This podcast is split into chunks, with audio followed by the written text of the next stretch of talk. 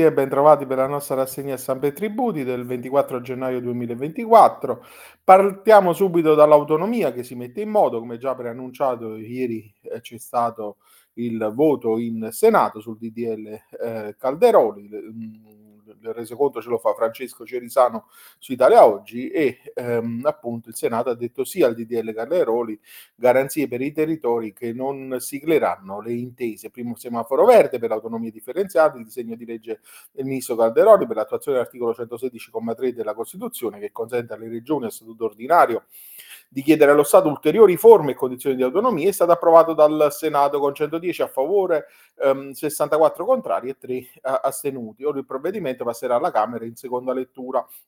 Dopo 23 anni dalla riforma titolo V, che ha inserito l'autonomia differenziata in Costituzione, si mette in moto quindi il trasferimento delle 23 materie previste articoli 116 e 117 alle regioni, che le chiederanno seguendo eh, quindi il percorso indicato dalla Costituzione, cioè siglando con lo Stato intese ad hoc. Ma soprattutto si mette in moto il processo di, ter- di determinazione dei livelli essenziali delle prestazioni. L'EP finora rimasto inattuato su 23 materie trasferibili, saranno 14 quelle che non potranno passare alle regioni senza che prima siano stati definiti l'EP con lo stanziamento delle relative risorse. E poi, eh, sempre su Italia Oggi, la DIA reclamo rafforza l'accertamento con adesione e lascia senza fase intermedia gli atti che non rientrano nel controllo obbligatorio, articoli di Duilio Liburdi e Massimiliano Sironi che ricordano come con il comunicato del MEF ehm, sia stato chiarito che ehm, diciamo, l'accertamento con adesione lascia senza fase intermedia appunto ehm, quegli, eh, quegli atti che eh, non rientrano nel contraddittorio preventivo obbligatorio verso cui il legislatore in qualche modo spinge nell'ambito della delega con la riforma dello Statuto dei diritti del contribuente.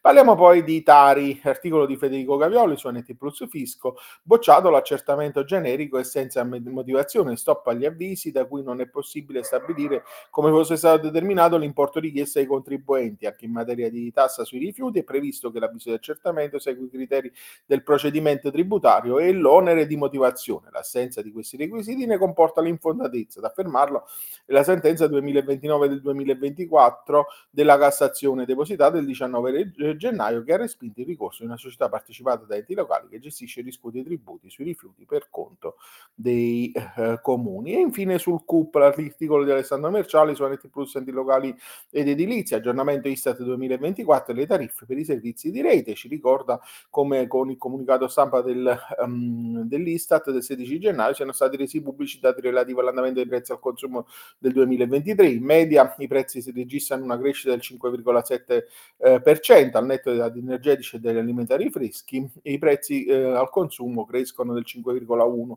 e al netto dei soli energetici del 5,3%. Fino all'aggiornamento delle tariffe del canone unico patrimoniale, tuttavia, dobbiamo concentrare l'attenzione sull'indice nazionale dei prezzi al consumo per le famiglie di operai e impiegati al netto dei tabacchi, che risulta aumentato dello 0,2% su base mensile e dello 0,6% rispetto a dicembre 2023, mentre la variazione media annua del FOI al netto dei tabacchi del 2023 è del 5,4%. Questa è l'ultima notizia della nostra rassegna di oggi. Io vi auguro un buon proseguimento di giornata e come al solito vi do appuntamento a domani. Arrivederci.